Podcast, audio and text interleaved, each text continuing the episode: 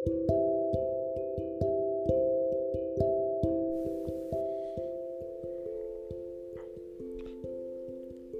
Bapak Ibu, Saudara-saudari semuanya.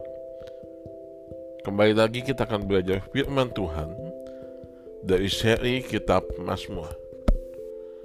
Judul renungan pada hari ini adalah Siap Datang kepada Tuhan.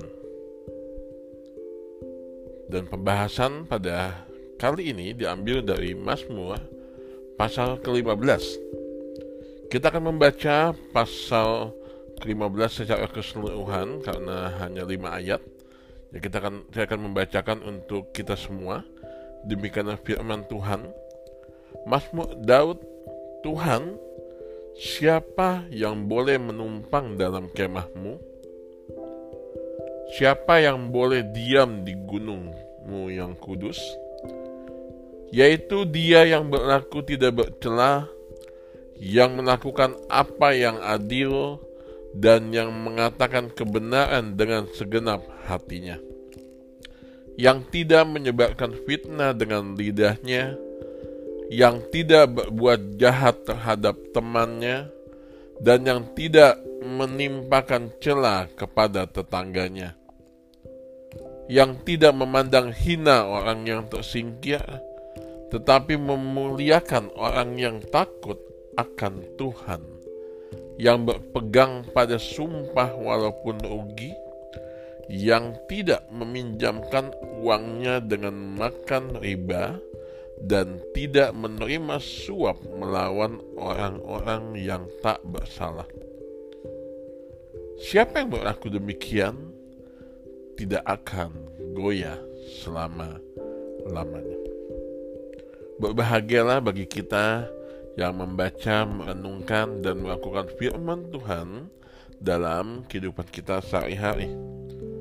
Bapak Ibu ini dikasih oleh Tuhan, judul dari perkop ini adalah boleh datang ke siapa yang boleh datang kepada Tuhan merupakan sebuah kalimat pertanyaan.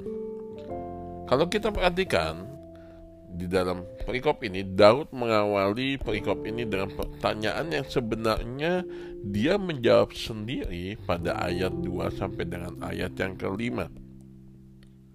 Artinya Daud mengajukan pertanyaan yang tidak membutuhkan jawaban.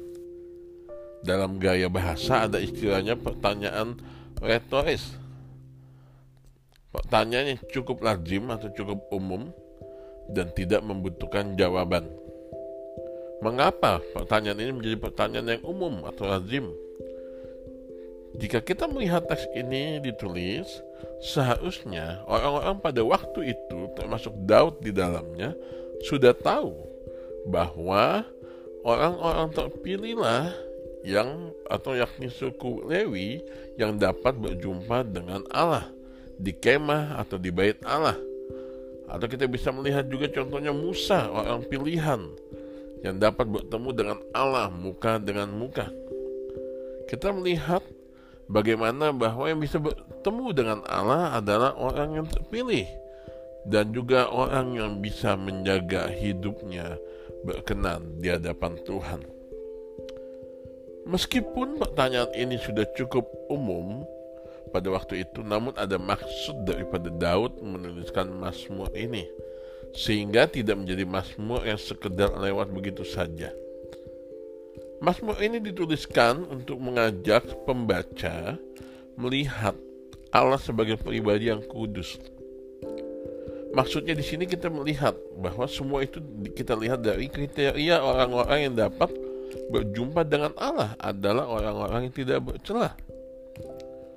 Daud sedang menyadarkan pembaca atau melalui Mazmurnya untuk dapat berjumpa dengan Allah bukanlah perkara sembarangan, melainkan harus menjaga kekudusan hidup. Artinya Allah yang kudus tidak dapat dijumpai dengan sesuatu yang najis atau berdosa. Oleh karena itu kita tidak perlu kaget bila ada perjanji, di dalam perjanjian lama banyak orang-orang yang mati karena tidak menghormati kekudusan Allah. Meskipun mereka juga ada orang-orang Lewi atau para imam bahkan imam besar. Daud menjabarkan ada tujuh gambaran umum dari hidup yang tidak bercelah di dalam perikop ini. Pertama, orang yang melakukan dan mengatakan adil dan benar dengan segenap hati. Yang kedua, yang tidak menyebarkan fitnah dengan lidahnya. Yang ketiga, yang tidak berbuat jahat terhadap temannya. Keempat, yang tidak menimpakan celah terhadap tetangganya. Kelima, yang memandang hina orang tersingkir, tetapi memuliakan orang yang takut akan Tuhan. Keenam, yang berpegang pada sumpah walaupun tidak rugi. Dan yang ketujuh yang terakhir, yang tidak meminjamkan uangnya dengan riba dan tidak menerima suap melawan orang-orang yang tidak bersalah.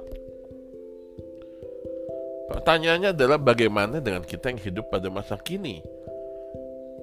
Kekudusan hidup, standar tentang bagaimana kesempurnaan hidup pada masa PL itu merupakan satu harga mati.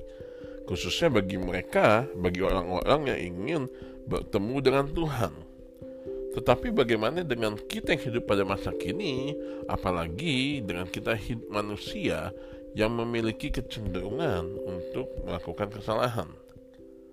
Kembali lagi, Mazmur ini sebetulnya menjadi pengingat, menjadi Allah, menjadi reminder bagi kita semua. Bagaimana betapa pentingnya kita menjaga kesalehan hidup ini kepada Tuhan pada bagian lain, Mazmur ini juga menjadi pertanyaan refleksi. Apakah saya sudah hidup berkenan kepada Allah? Sehingga, apakah saya bisa berjumpa dengan Allah? Tentunya sebetulnya ya, kita tidak perlu khawatir atau malah saya katakan kita bersyukur tidak hidup seperti pada masa perjanjian lama yang di mana hanya orang terpilih yang dapat berjumpa dengan Allah dan juga apabila terdapat dosa orang yang berjumpa dengan Allah terdapat dosa maka langsung mati. Keuntungan kita pada saat ini adalah kita bisa berjumpa dengan Allah kapan saja di mana saja. Kita dapat terhubung setiap saat dengan Allah.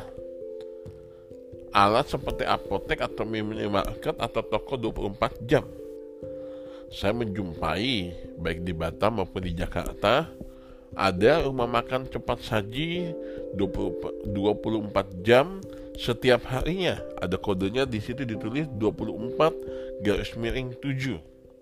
Artinya 24, 24 jam per 7 hari atau setiap hari. Ada juga minimarket, ada juga apotek dan beberapa jenis toko atau tempat lainnya. Allah pun demikian sama, di mana Dia dapat tersedia setiap saat ketika kita ingin berjumpa. Saya katakan sekali lagi, Allah juga demikian dapat dijumpai kapan saja. Tentunya hal ini lebih menguntungkan jika kita melihat keadaan kita yang lebih baik dibandingkan dengan masa perjanjian lama, bukan? Kondisi mudahnya kita berjumpa dengan Allah pada masa kini tentunya bukan membuat kualitas diri kita agak longgar dibandingkan dengan teks-teks yang kita baca yang dituliskan oleh Daud di Mazmur 15. Saya menganalogikan berjumpa dengan Allah seperti kita mau kencan atau mau ngedet mau pacaran atau berjumpa dengan orang yang kita sayangi. Dulu waktu saya remaja, saya pernah pacaran dan ketika mau ngedate malam minggu, saya men paling menantikan hari-hari hari tersebut. Hari tersebut merupakan hari yang menggairahkan. Saya udah mulai pikirin nanti saya pakai baju apa, kalau saya pakai bajunya misalnya pakai warna ini cocoknya pakai celana yang mana. Lalu saya juga kalau udah dapat pakaiannya udah mungkin menurut saya oke okay, saya juga tidak lupa dandan. Pakai minyak wangi semprot sana semprot sini mungkin saking wanginya kupu-kupu datang. Saking wanginya. Atau juga pakai minyak rambut. Disisir sampai mengkilap atau glowing. Dengan saya ingat sekali gaya sisiran zaman tahun 2000 awalan pada saat itu adalah ngetren sisiran belah tengah. Intinya adalah saya ingin berusaha tampil sebaik mungkin ketika mau ketemu pacar saya atau orang yang saya kasihi. Bahkan pengennya tiap hari ketemu. Namanya orang lagi jatuh cinta ya anak-anak remaja istilahnya cinta monyet. Pengennya ketemu terus. Karena pada saat itu handphone belum secanggih pada sekarang. Dan dulu kami atau saya belum punya handphone. Rasa ingin ketemu itulah. Nah ini menjadi sebuah gambaran bagi kita. Perjumpaan kita dengan Allah seharusnya seperti demikian. Mengapa? Saya menekankan adanya gairah atau excited yang kita miliki ketika bertemu dengan Tuhan. Excited di sini adalah ingin terus-menerus berjumpa atau juga excited dalam mempersiapkan diri. Saya mau ketemu Tuhan. Saya sudah harus mempersiapkan diri dengan baik. Ada sebuah kerinduan ingin berjumpa dengan Tuhan, bersekutu dengan Tuhan, terhubung dengan Tuhan setiap waktu. Karena itu Bapak Ibu yang dikasih oleh Tuhan, mari kita jadikan Mazmur ini. Mari kita jadikan Mazmur ini sebagai sebuah refleksi dalam kehidupan kita untuk juga menjadi cermin, menjadi alarm apakah saya sudah berkenan di hadapan Tuhan ketika kita mau berdoa atau kita mau beribadah Memang ada yang bilang Tuhan lihat hati. Mari kita bereskan hati kita. Apakah sudah bebas dari dengki, jengkel, sakit hati dan sebagainya? Atau ada maksud-maksud jahat yang tersembunyi? Apakah itu sudah dibereskan? Apakah juga saya memiliki kerinduan yang mendalam bersekutu dengan Tuhan? Jadi, saya menyoroti bukan hanya bicara siapa yang bisa datang berjumpa dengan Tuhan, tetapi saya juga melihat dari sisi kira-kira apakah saya sudah siap?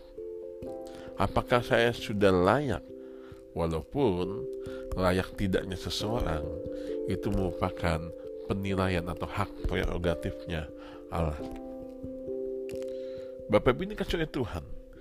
Kiranya Tuhan memberkati kita sepanjang hari ini dan terus bertumbuh dalam firman-Nya. Tuhan Yesus memberkati.